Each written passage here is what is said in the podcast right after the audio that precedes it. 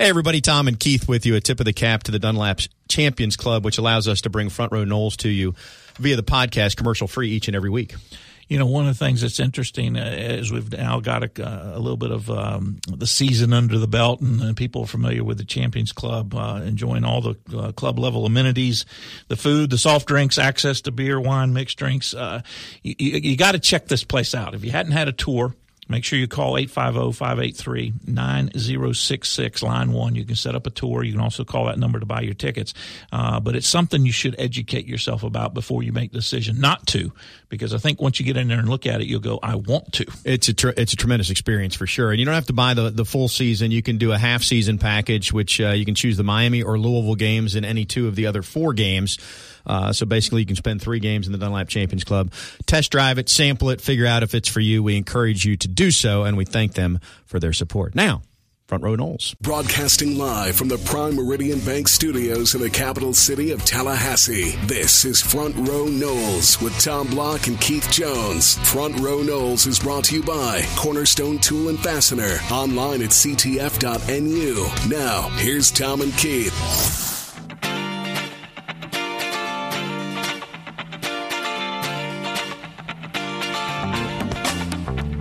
Hello and greetings, one and all, from the Prime Meridian Bank Studios. Tom Block and Keith Jones with you. KJ, good to see you. Good to see you, Tommy. It's always a highlight of the week. Not that I get to sit next to you, but that I get to enjoy some football conversation because that's not what I do all day, every day. So and let's do it. And we're right in the middle of it. We are right in the middle of it, although I did confess to you before we started that I'm ready to play the season because I'm sort of at the point already where I'm afraid to read the practice report for fear of those dreaded words was carted off. Was carted off. Yes, yeah, so far Florida State has uh, has been good. And sounds, sounds like the only thing they've been battling is some kind of a flu bug or some type of thing where people have suffered from an illness. Yeah, guys missing a day or two here and there doesn't bother me at all. You know, we're in the soft age now, KJ. They don't practice twice a day. They have to acclimate. No pads for several days. Hydration I mean, breaks. Hydration breaks. It's actually downhill to the practice fields both ways in air conditioned tunnels now compared to what you had to do with no snow, and they get to wear shoes. Any fallout uh, reaction that hasn't been hashed and rehashed from Sunday's open practice and media day and all that? Uh, the thing that tickled me is there was no um, disturbance. Remember? Oh, no weather. Well, that and and no blowups. Remember one one of those Sunday practices? I think uh, was it Jalen that got kicked out of practice? Might have been. Uh, I mean, usually there is something that happens that everybody goes, "Ooh, wow, that's different," but there was none of that. And how about this? Is there anything Coach Fisher is not happy with right now? Have you been listening to the post game videos? By the way, thank you, Elliot and, and uh, company for posting and Seminoles.com. Yeah, uh, I have been. That will change at some point. There's a scrimmage coming up this weekend. And even if it's the best scrimmage in the history of scrimmages, fault will be found somewhere because at some point you have to get some ire from Jimbo. I guess. I guess it hasn't happened yet, though. It ha- but you know what, though? Uh, this goes back to the conversation we had last week to some degree. It's a more experienced football team. It's not. That's not always the case. We trotted out the defensive numbers from a year ago to what they return this year. So you would expect that defensively they would look better, play assignment sound football and that there would be less for Jimbo to be uh, critical upset of, about. Critical of. You know, that's not to say that he's not going to be in, that everybody's going to get everything perfect, but it, their the experience does play a part in that. The one thing that I haven't had questioned, and I have not been up there, uh, I'll, I'll, try to get up there sometime between now and next week's show. Uh, the one thing that I haven't heard Jimbo specifically address, and I know it's been early, they've only, only been in pads a couple of days, uh, but remember, he was very frustrated with this group in spring uh, with the with the T word, toughness.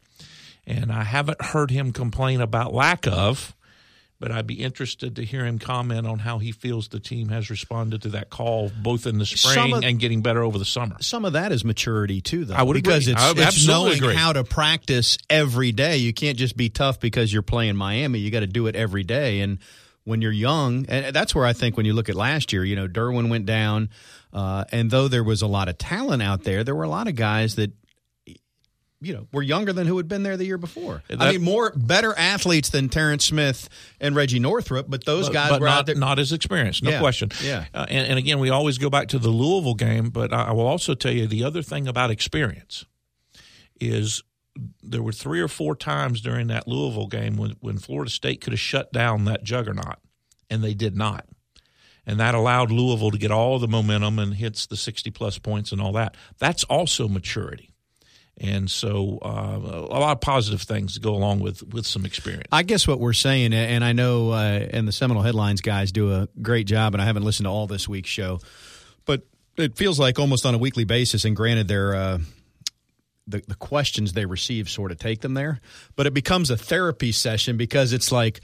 Oh, let's bring up the 2012 NC State game. Let's bring up 2016 Louisville. Let's go back to the wide rights. Let's go back to 2002 at Louisville. What other games can we bring up just so we feel better? And who do we blame for them? Um, but you know, coaches end up being better coaches when they have. You got to have talent, and the talent's not questioned.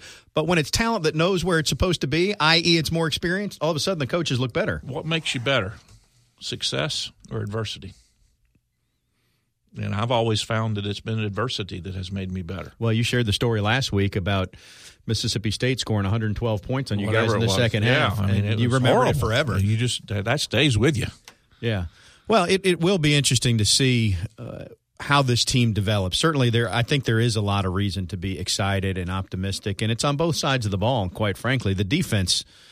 Just watching Derwin play and getting to see him play is going to be a joy. But there's a lot of, I mean, just look at this year's team defensively.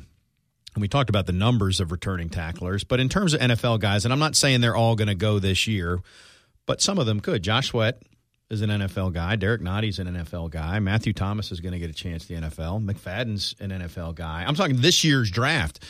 Derwin James is an NFL Gone. guy. Might be a top draft. five pick. Jacob Pugh. I mean, just just this year, you're talking about seven guys who could be in the NFL draft next year. And- that's without getting to other guys down the line. and then you throw in a guy like a Nate Andrews, who who I would equate with uh, Javian.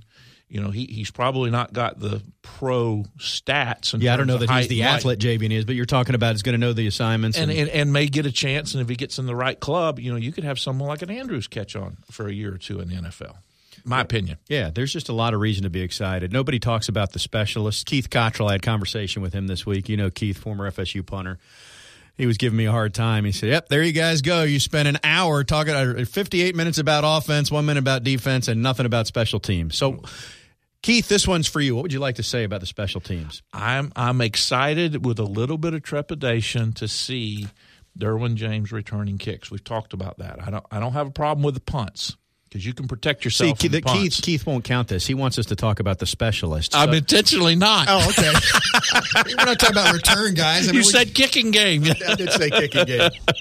You would think. Sorry, that- you sorry, Would, you would sorry, think that, that both the kicker and punter would be more consistent as sophomores than they were as freshmen. And you know, the punt coverage team, if you look at the numbers, was abysmal last year, and some of that was mistakes by the coverage team. Some of that was mistakes by the punter, Punter. punting the wrong way a couple of times, mishitting punts. Hopefully, question. that's gone from. And and again, that goes back to the experience and the more reps and the more times you do it, the better you get at it. I need to mention to our folks that uh, they have Meatball Mondays uh, at Centrale. Why do they do that? to Even us? though- why do they do that? Here's us? the here's the kicker. Even though I mention this every week, I actually ate at Centrale this week on Monday and didn't get meatball. Well.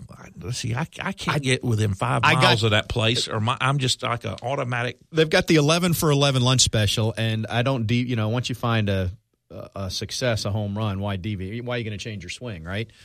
So I always get the quattro, which is the chicken parm, and I'm a sucker for the chicken parm sandwich. So there you go. Go to Centrale. You can if, if you want to explore and diversify, feel free. Next time you see me there, I'll probably be getting the chicken parm sandwich again.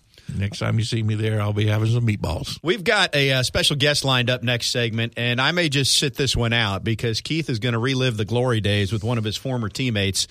Uh, and a pretty doggone good football player too. Uh, we talk about DBU, and this guy uh, played a long time in the NFL as a cornerback with the Atlanta Falcons.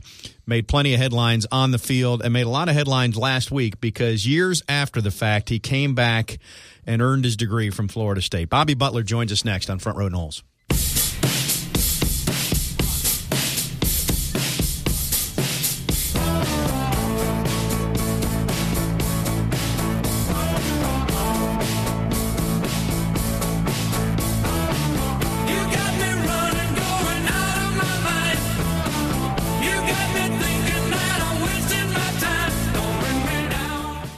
Front Row Noles on 97.9 ESPN Radio is presented by Hobson Chevrolet of Cairo, Georgia. Get your best deal the Hobson way. Now, back to Tom and Keith.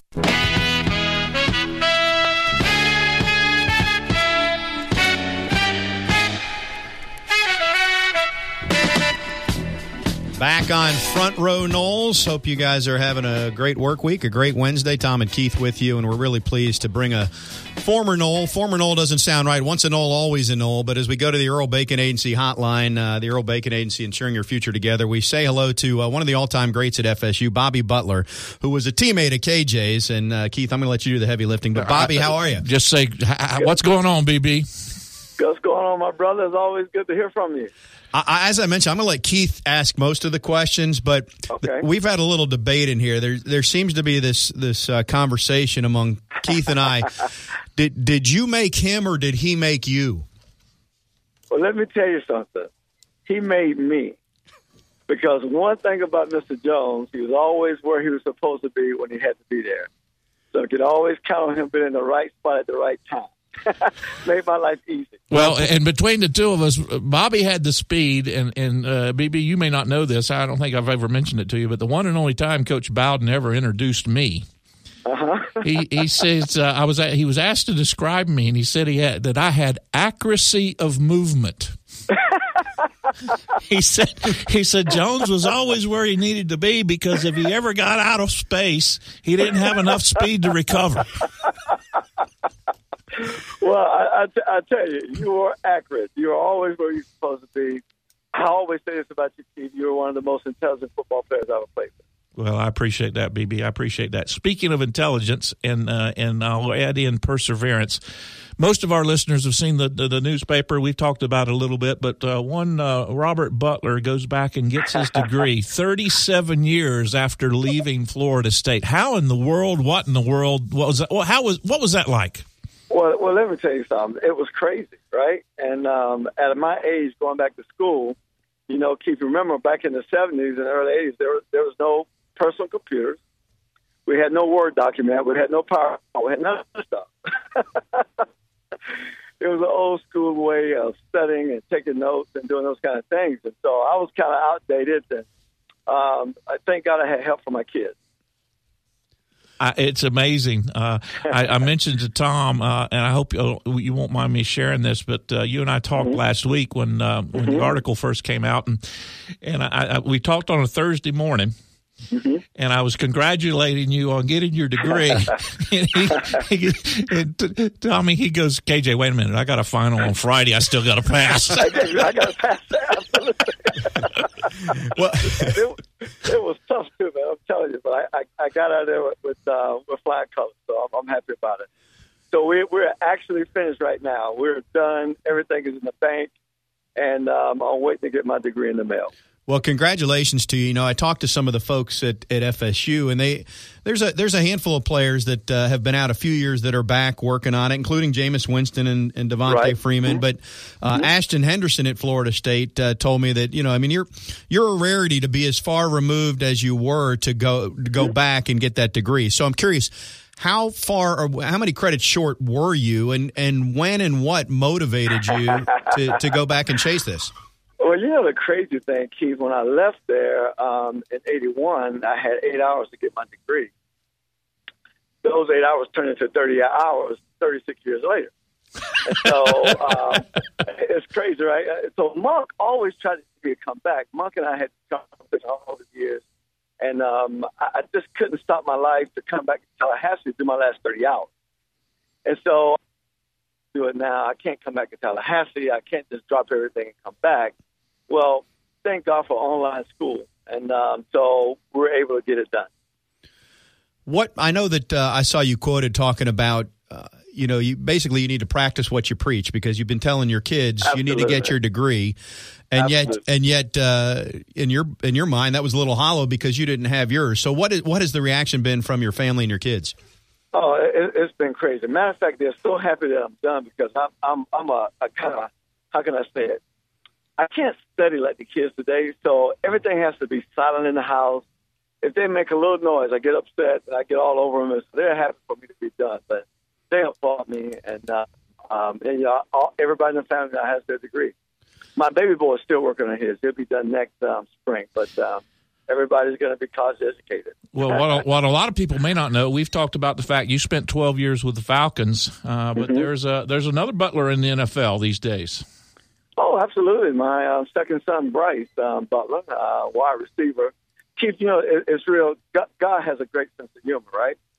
So, you know, you know my size. I'm 5'11". I come to college at uh, 5'11". I weighed 145 pounds my freshman year. One forty. That's one forty five, folks. One four five. and then four years later, I graduated. I got drafted. I was one hundred fifty five pounds. Yeah, you put on the weight. That weight program. and, right, and the, and the most uh, I ever weighed as a professional was one hundred seventy two pounds my last year.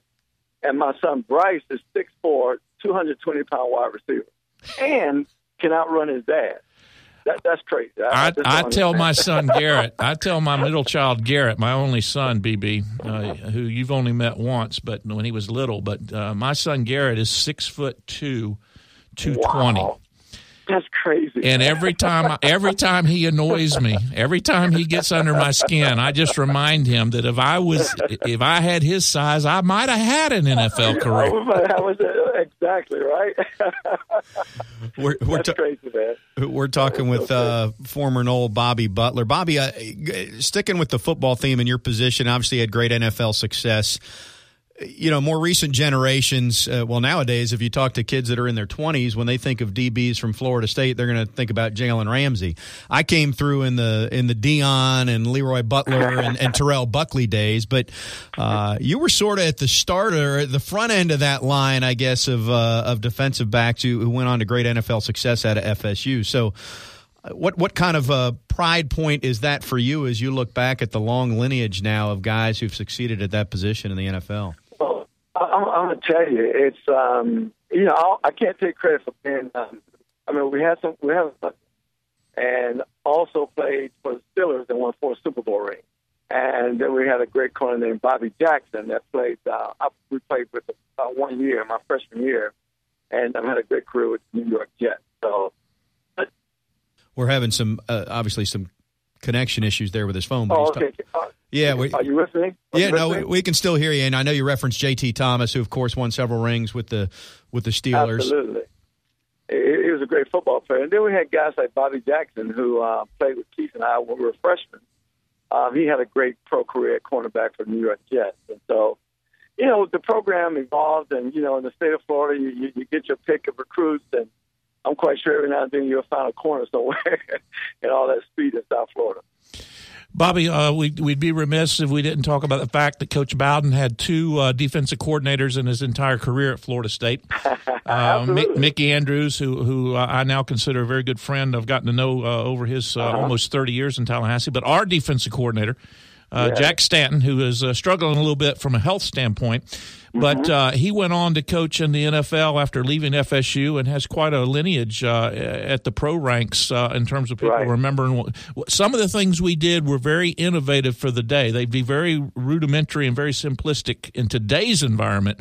But right. some of the things we did in the late 70s were, were quite phenomenal uh, on the defensive side of the ball.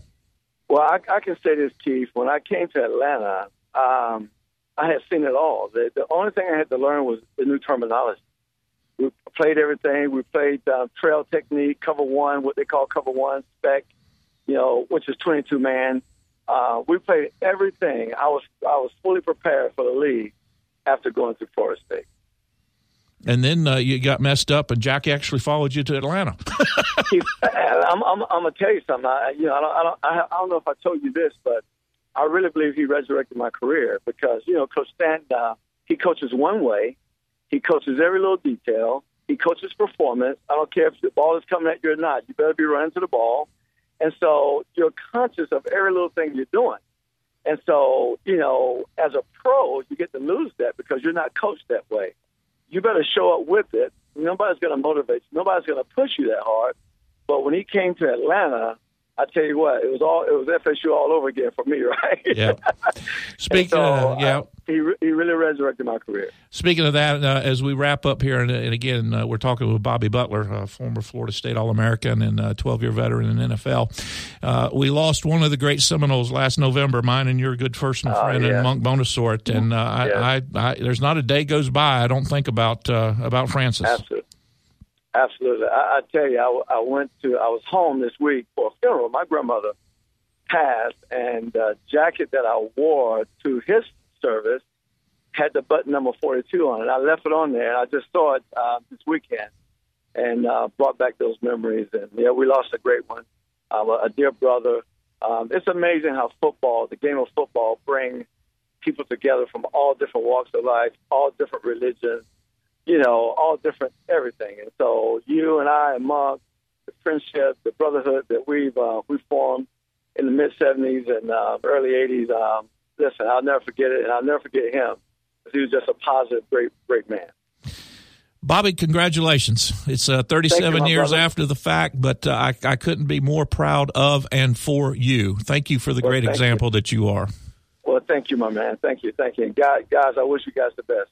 Hey, we appreciate it. When are you going to get your master's, by the way? you starting that program in the fall? My wife says she's not going to let me do it. she said I'm too mean when school is going on. All right, Bobby Butler, thank you so much. See you, BB. All right, thank you, guys. All right, baby. That's good stuff. You get uh, you get former teammates together. You just kind of stay out of the way and let them go. And I know that brings back some uh, memories for you, KJ. We, uh, I made the comment to him when we talked. Um, one of the last times we talked. I mean, and, and this is going to come across as maybe politically incorrect, so just stay with me for a minute. But you got an African American from South Florida, Delray Beach, who comes from a Pentecostal church. His dad was a Pentecostal minister. You got a Yankee Catholic from Pittsburgh, and you got a redneck Southern Baptist from Wildwood. Now I don't know what and all three walk into a bar. well, all, all three walk into a bar, uh, but all three walk onto a football field as youngsters in 1977 and leave uh, four years later with a bond that uh, can never be broken, even though we've lost Monk, and a friendship and an admiration and a love that is uh, unique and unlike anything you can get in any other environment. Now, to be fair, for our veterans out there, I've, I've never been in the military. And I, I've been told that the military experience will, will bring that same type of camaraderie. I don't know that because I was never in the military. But I do know that athletics, and particularly football, does bring that. And uh, I love Bobby Butler. Uh, I love Monk Bonasorte, and I'm not ashamed to tell anybody. That is well stated. We will uh, continue this week's edition of Front Row Noles right after this.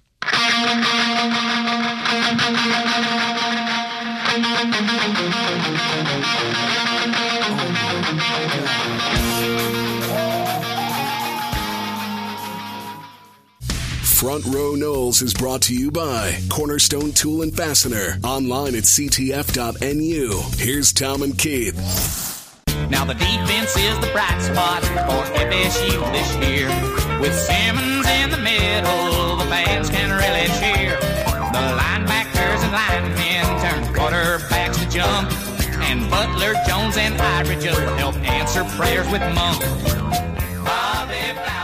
Back You just on- had to bring that up. I had to bring it up. You know, obviously, I've heard that uh, ballad before, and I've known you a lot of years.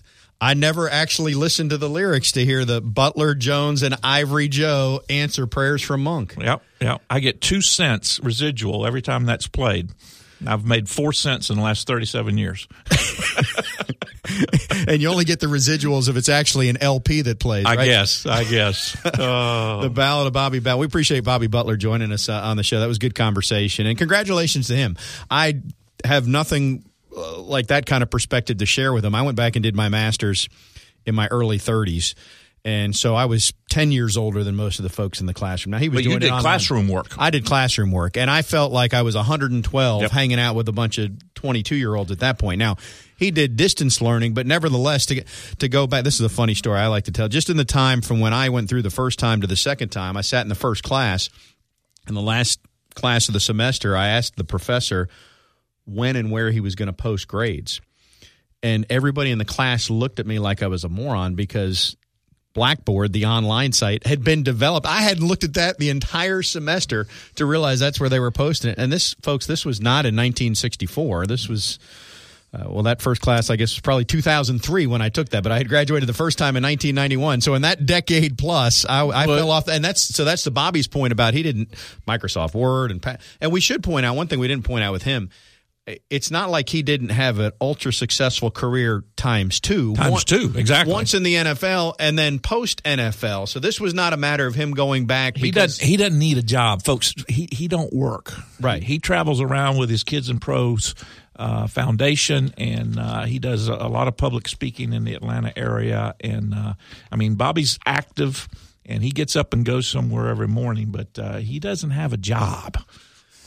Yeah, because he's so. I mean, he really did do it to to practice what he preaches there with his kids. So congratulations. We'll put a, a tie a bow on this story, and then uh, Tim Linafelt, Seminoles.com insider, will join us. Uh, next segment, we'll bring it back to the, the current edition of the Noles. But I did want to mention, and many of you saw the paper, the article that Jim Henry wrote last week in the Tallahassee Democrat about this, which is what uh, led us having Bobby on. But uh, Derrick Gibson just graduated. Uh, earlier this year, Josue Matias came back and finished. So, in talking to the folks at FSU, they feel like they've, uh, you know, they got a good uh, representation of the Bowden era into the Jimbo era. Uh, you know, Josue Matias is more current day. Derrick Gibson was, uh, you know, the in the Tail, 90s tail end of Bobby's tenure, no question. right, and then and then Bobby from the early part. But uh, other guys that uh, are in right now, Devonta Freeman, and we haven't even touched on today's show that he's now the highest paid running back in the NFL. He's working on his degree. Uh, Jameis Winston is taking courses right now. Now the football guys tend to take their courses in the spring because they're a little busy in the fall. The baseball guys who come back tend to take their courses in the fall because they have spring training and summer ball. Um, Ernie Sims, PK Sam, Leon Washington are all finishing up degrees right now. And I'm told, and this one is going to be atypical because most of those guys do it as distance learning. Uh, Antone Smith is going to be back in school on campus, I'm told, this fall. Uh, after what seven years in the NFL, probably he finished up with the Bucks last year, I think. So anyway, it's interesting to see that, uh, and good for them that they come back and do this. Uh, on the other side of it, and we'll talk about this more uh, probably next uh, uh, spring and fall during our dead times. But I, I, I pull back materials and stuff for slow time. Uh, I'll just share a little bit of it. But there are nearly a thousand athletes that will be participating in Division One football this year that already have their degree. A thousand have already graduated but are still have a year of eligibility left. So you've got both sides of that spectrum, and uh, they, they truly represent student athletes as not just football players. Well, and it was just yesterday, if we go bigger picture here, that the UCLA quarterback, Josh Rosen, made some comments to Bleacher Report that basically said, you can't be a football player and be a student. Now, you're a three time academic All American. You're going to take issue with that. And I understand why, because in some respects, that's like saying you can't be a parent and have a job. I mean, you can have multiple full time jobs. And if you're arguing that being a college football player is one, which I would agree, you can still do other things and, and be a student.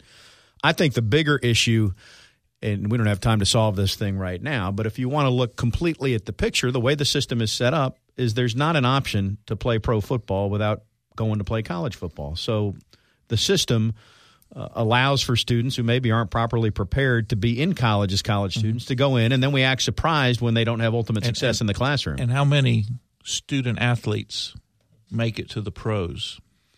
You know what the percentages is? well, I've seen the NCAA commercials. It's 2%. Right. So you better get that degree. Right. Yeah, I was just. I mean, he. The headline is what you know. Uh, raise the SAT scores at Alabama and see how many championships. Whatever. I'm paraphrasing, but it was basically that. That was the clickbait headline.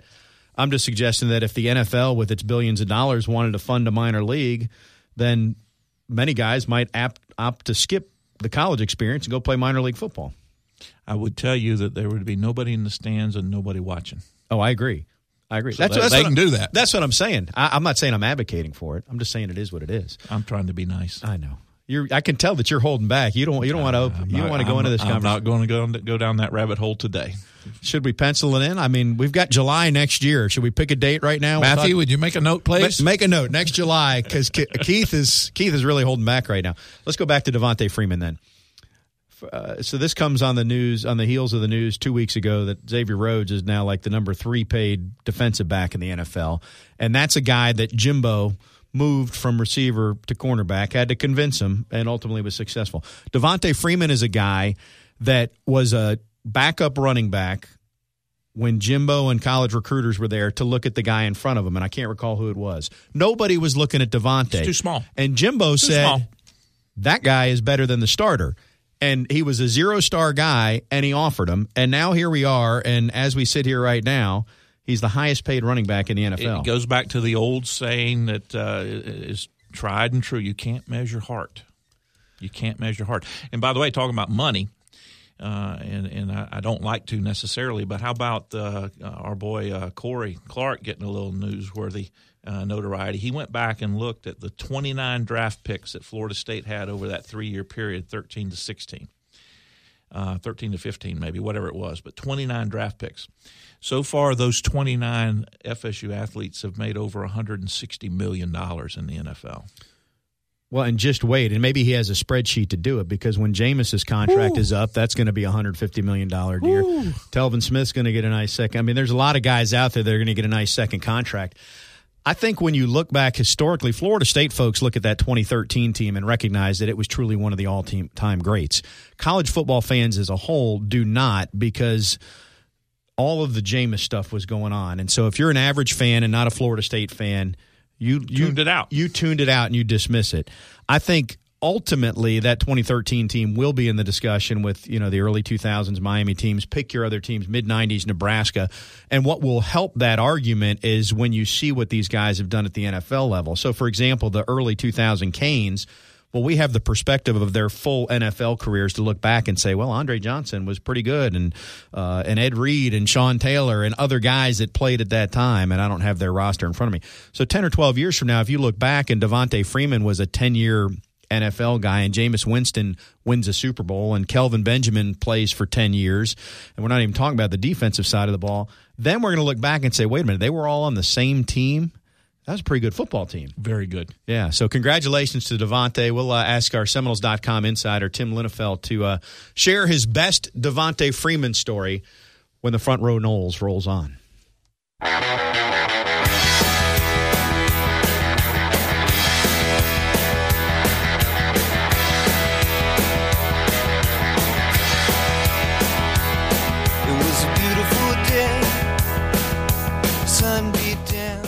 Front Row Noles on 97.9 ESPN Radio is presented by Hobson Chevrolet of Cairo, Georgia. Get your best deal the Hobson way. Now, back to Tom and Keith.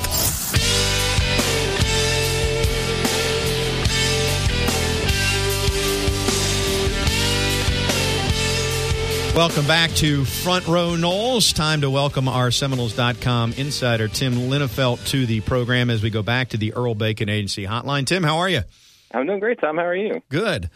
I'm not sure of the particulars of your new deal with Seminoles.com, and I didn't check today to see if your mugshot is up there, but I'm just going to guess that it's probably not a five year, $41.25 million extension with 22 million guaranteed, including 15 million to sign today. Would I be correct? But, well, it's close to that, but no, not quite. Okay. So, So, Devonta Freeman has got one up on you, is what you're saying. He's got a few up on me. A few up on me.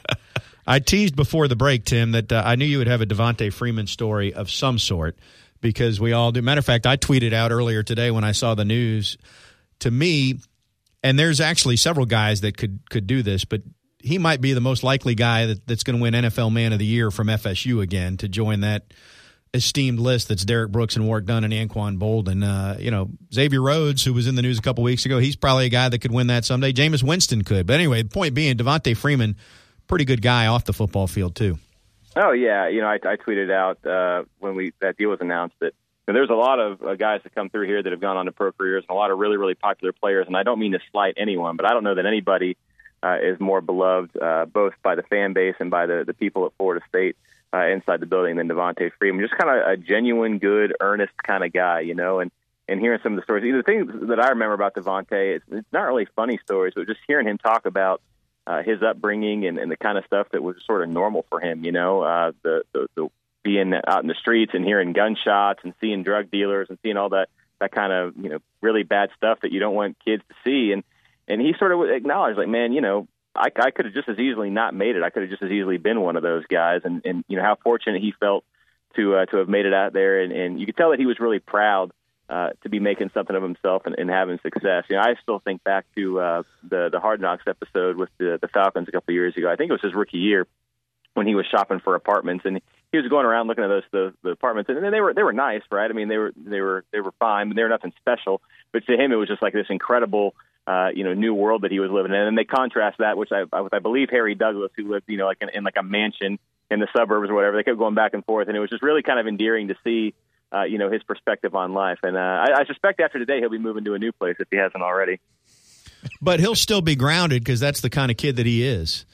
Uh, no, yeah, I, I absolutely, I agree with that. I guess I got to stop calling him a kid. that's the kind of man that he is. anyway, uh, congratulations to Devonta Freeman, Xavier Rhodes. We talked about those are certainly two. Uh, those could be two bullet points at the top of uh, Jimbo Fisher's recruiting uh, resume, so to speak, when he goes out or, or when he's talking to prospects. Because as I just mentioned to Keith, and it's been well chronicled. I mean, Xavier came up as a receiver, and Jimbo got him over to the other side of the ball, and now look what he's making. And Devonta was not on anybody's radar until Tom, Jimbo Tom, offered Tom him. called him a zero star recruit. I think he was. I don't think he had any stars until Jimbo. Nobody. They were looking at the starter. He was the backup, and Jimbo said the backup's better than the starter. And remember where both those guys are from. You can bet they'll uh, they'll make some noise about that too. Yeah, you know the thing about Jimbo, and this, uh, I'm really we're digressing because we need to talk about this year's team, Tim, which we really haven't done much of today. But you remember when, when Jimbo was head coach in waiting, he still got to go out and scout and and visit the recruits. You know, there's he calls it the lazy man's rule. Head coaches can't go out as much as assistant coaches. Right. But for that time where he was tagged with the head coach in waiting thing, he still could. And if you look at who they brought in in his first class, like a Lamarcus Joyner, and maybe Xavier Rhodes. I don't remember. That's part of the reason he was able to identify those guys. If it was up to Jimbo, he'd change those rules so head coaches could be on the road as much. All right, enough about that, Tim. Sorry, I'm done with my soliloquy there. Um, we've had open practice. We've had media day. We've had Jimbo be in a good mood after every practice when he's talking Not to a media. single bad comment yet. What in the world is going on? Well, I mean, you know, uh, I think the the simple answer is maybe the most accurate. I think he's pretty pleased with the way things have gone. He likes the attitude. He likes the the way guys are competing. I think you know, at this point, if you were at the open practice, you'd probably agree that the, the idea that the defense is maybe a little bit ahead of the offense, with some exceptions, uh, certainly uh, at, at receiver, those guys look really good. Uh, and that's kind of where you want to be. Uh, still a long way to go, but I, I think, you know, based on what he said and also kind of some of those reactions, I think that in his mind, they're where he wants them to be at this point. Uh, you know, there, if you if you have a checklist that you go down during fall camp, I think he's checked off all his boxes. Yeah, which is good to hear. I mean, I, I we've already predicted though that after the scrimmage this weekend, that uh, even if it's the best scrimmage in the history of scrimmages, that Jimbo will find something to be grumpy about. Don't you think? I mean, we've got to have the shift here. Uh, maybe. You know, I'm not as big of a believer in that. I know a lot of people sort of like have their uh, their their bingo sheets as for when Jimbo's going to change tones or do whatever. I, I, I believe it or not, I really don't buy into that. I kind of think that he's a little more straightforward than people give him credit for. If he sees something that he doesn't like, he'll let you know about it. But if he sees something he likes, uh, I, I don't think he fakes it as much as, as some other people think, but you never know. I mean, look, you're going to have bad days in camp. If nothing else, just the grind and the wear and the heat of everything are going to slow things down at some point. And I think as a coach, you in a way, maybe you don't even mind that because you want to see how they deal with the adversity and the, and the difficult situation. So uh, we'll see. I mean, maybe that'll happen, but I, I'm, I'm not exactly you know banking on. it. The two concerns uh, from a fan base, uh, and, and one Jimbo has specifically said not to be concerned about, and that's depth at wide receiver. But depth at wide receiver and progress of the offensive line. How would you uh, categorize the first week of camp for those two segments? Well, uh, we'll start with the, the wide receivers. Uh, you know, I'll, I'll say what, what Lawrence Dawsey said on Sunday was that, you know, this, is probably the numbers wise the thinnest group that they've had since he's been here. But in the same breath, he said that this is maybe also the most talented group of receivers we've had since since Lawrence Dawsey's been here as well too. So, and you know, when that's pretty uh, pretty heavy praise when you consider some of the guys that have been here, Rashad Greene, Kelvin Benjamin, some of those other players. So, to me, when you look at that, the uh, the open practice on Sunday and what those guys are able to do, and some of their track records, if everybody stays healthy, meaning the the, the top three, Nyqwan Murray, Auden Tate, and Keith Gavin, I think those three have pretty much established themselves as your your base three receivers, if you will. If those guys can stay healthy, I think you're in pretty good shape. And look, it wasn't all that long ago the 2013 team kind of had the same type of questions, right? You had Rashad Greene, Kelvin Benjamin, and Kenny Shaw, and beyond that, there were some question marks. Now, those guys had the benefit of staying healthy for the entire year, which was a pretty big deal. I mean, imagine that. You know, imagine that season if Kelvin Benjamin or Rashad Greene goes down early in the year. Maybe they still win the national title, but it wouldn't have been as easy. Uh, so it, it's a big ask to keep everybody on the field. But if they can, I think they're going to be in pretty good shape. Uh, on the offensive line front, uh, you know, we'll, we'll kind of see. Uh, you know, Jimbo swears up and down that he's going to see some improvement from Alec Eberle. He's he's kind of you know, led on that last year Alec was was a little bit more hurt than people realized, had a hip issue that he's had corrected, and a sense, you know, gotten that worked out, uh, bigger, stronger, and more importantly, not in pain. So to me, that's a really good thing. Uh, I like moving Landon Dickerson over to the left side. He's another guy that, you know, when when he was healthy, that line was actually doing okay. Uh, so moving him over there, I think, is a good thing as long as if, he's fully recovered from his knee injury, which just sounds like it is, he is. We haven't had any indication that he's not. Uh, they'll probably be all right. Uh, you know, the two tackle spots, you know, be you know, question still probably for the remainder of fall camp. But right now they're working a lot with Rick Leonard and Derrick Kelly, uh, and both those guys have a lot of experience, and you know, hopefully they can kind of you know, continue to improve over the next few weeks. But you know, I don't think that situation is as, as gloomy as some folks would would think. Uh, again, if, assuming that the Dickersons who we think he can develop into, and if, if Eberle is in for the improvement that Jimbo seems to expect, you know, I think they can hold their own. I have a theory uh, I've not discussed it with Tom. I've not discussed it with you. This will be the first time. And this is going to sound like, and, and probably I guess I am throwing a couple of players under the bus. But of the 36 sacks last year, you know, and Jimbo bristles when you start talking about all of that's on the offensive line. He talks about running backs picking up blocks. He talks about receivers running the right route. I'm willing to bet you that half of those 36 sacks were were Bobo and Kermit mistakes.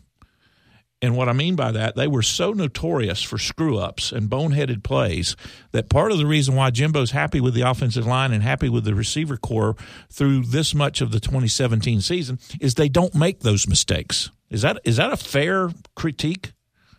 Uh, I think it's a good theory. I don't know, you know, I don't have the same eye you do as far as you know, the receivers blocking and that sort of thing. But you know, we do know that that receivers blocking is a really big priority for both Jimbo and Lawrence Dawsey to the point where they really don't want to play you if if they can't count on you to do it.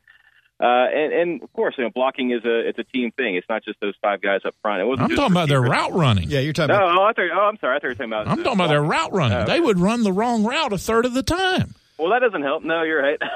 I don't know. Well, if, it- I don't know if I'd get to a total of half the sacks, but I would agree that was some of it. Now Bobo was hurt halfway through the year, and then you had Nooney, and the reason Nooney hadn't played earlier is because he made those sort of mistakes. So, it, you know, in hindsight, it's good that Nooney got five or six games at the end of the year to play a lot of reps. Just a theory. Well, sure. Well, and let's to to wrap that up real quick. You know, a lot of the the critique has been, you know, people say, well, Francois, he's hanging on to the ball too long. Well, expecting a receiver to be somewhere and him not being there is a pretty good reason to hold on to the ball too They ain't nowhere to go with it. Right, right, and and, and, you, and you have to think fast when you you know everything's so timing uh, timing based and precision based. If the guy's not where even close to where he's supposed to be, you know now you've got a problem, and, and that's a big ask for a player who was a, a redshirt freshman. Don't forget a year ago, and you know he, he's a lot more experienced now. But for the first you know what quarter of the season, he was learning on the job too. I'm going to throw something out in defense of uh, Deondre a little bit here too. Uh, that they won't talk about a whole lot, but but by all accounts, Deondre has looked really good this fall.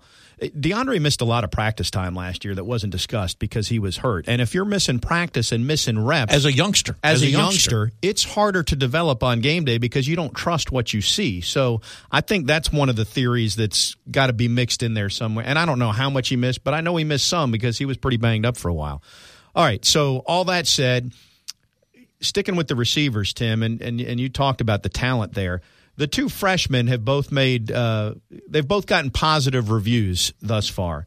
Uh, now, is that just because there's a shortened rotation, so they're getting more reps and we're seeing them more, or would they be there even if there were another three or four scholarship guys uh, in that segment group right now?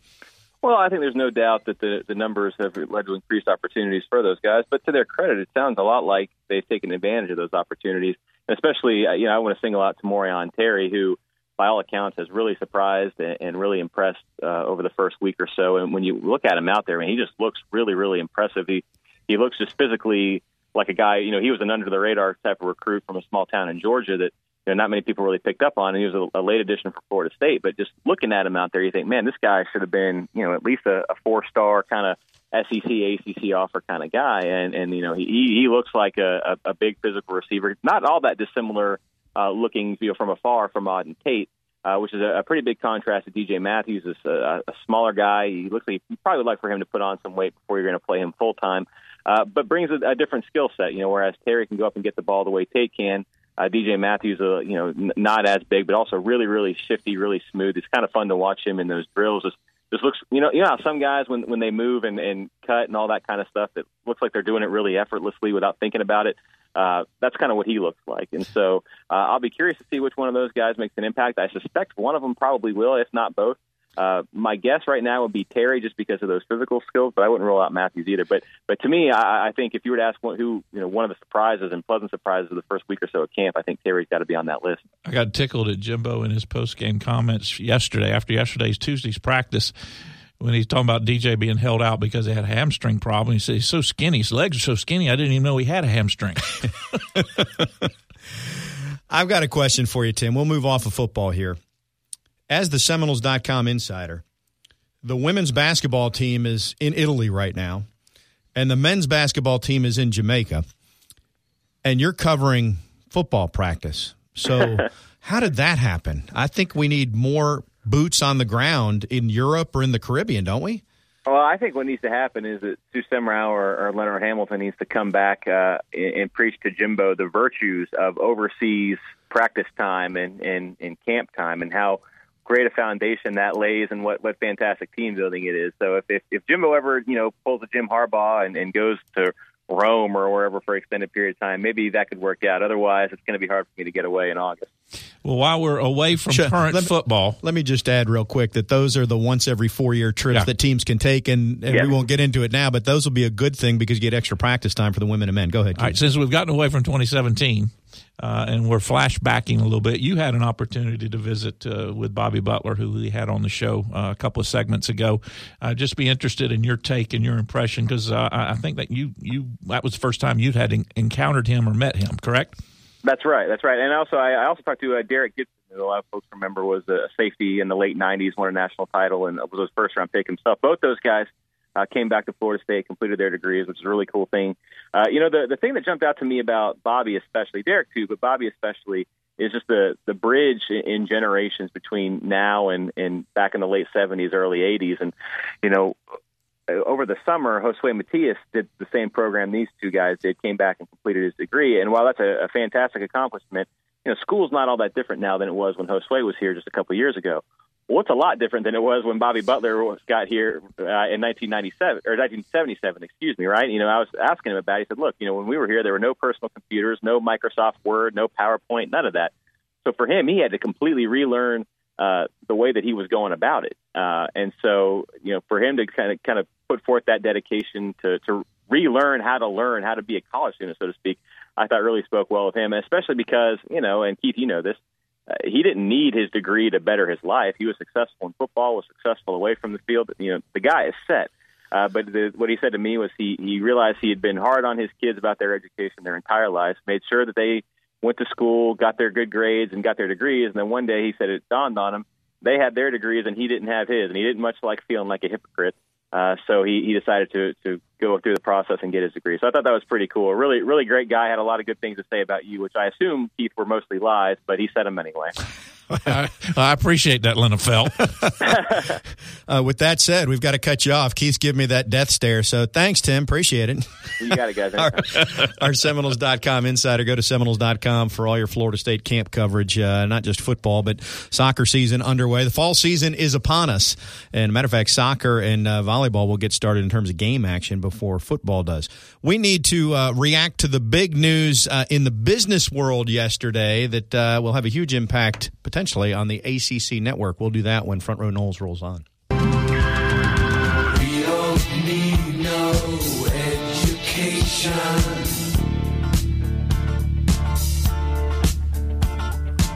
We We don't need no thought control. Front Row Noles is brought to you by Cornerstone Tool and Fastener. Online at ctf.nu. Here's Tom and Keith.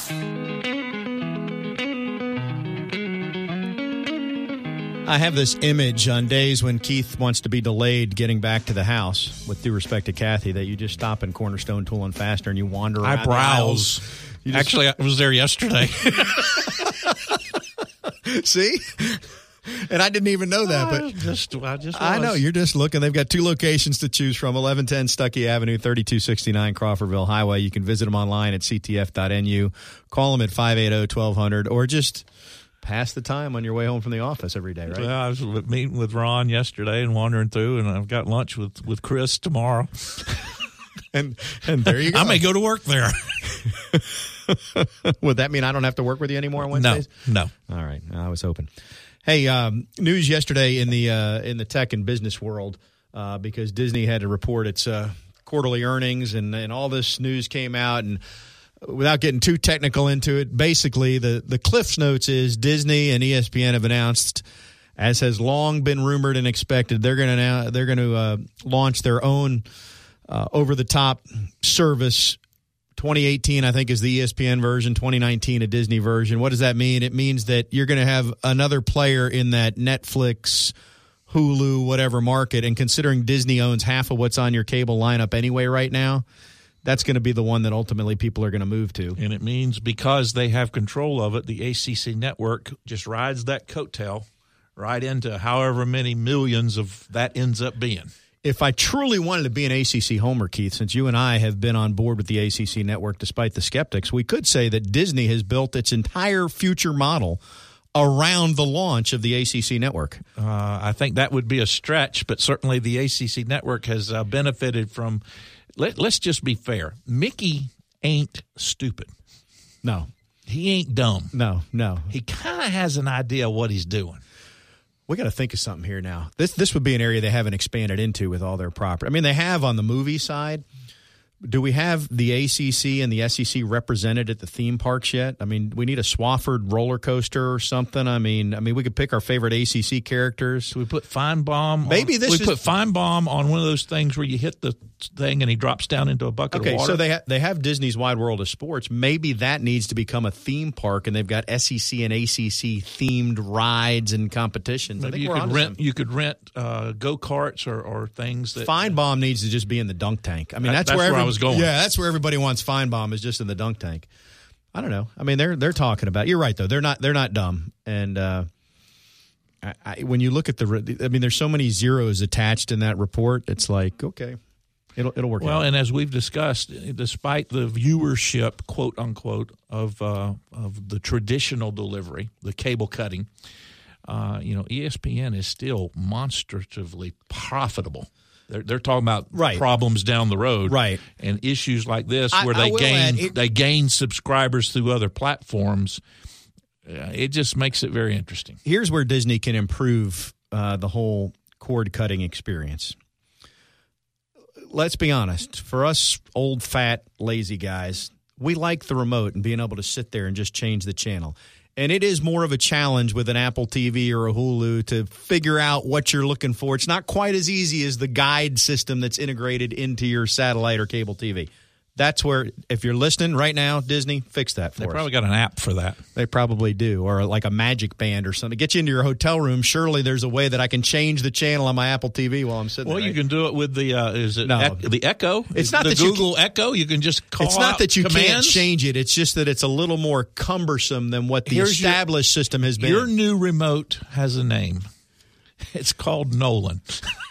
Yeah. He'll figure it out for you. Actually, we have Alexa at the house now, so maybe Well, I was Al- going Echo, and you got Alexa. Yeah, and yeah. So maybe Alexa can can solve my problems. Uh, clearly, you cannot, and I'm just adding to there. the laundry what- list for both of us. What are we going to do with Siri? I, I don't know. He's Keith. I'm Tom. We'll be back with Alexa and Siri and Echo and everything else next week on Front Row Noles. See ya.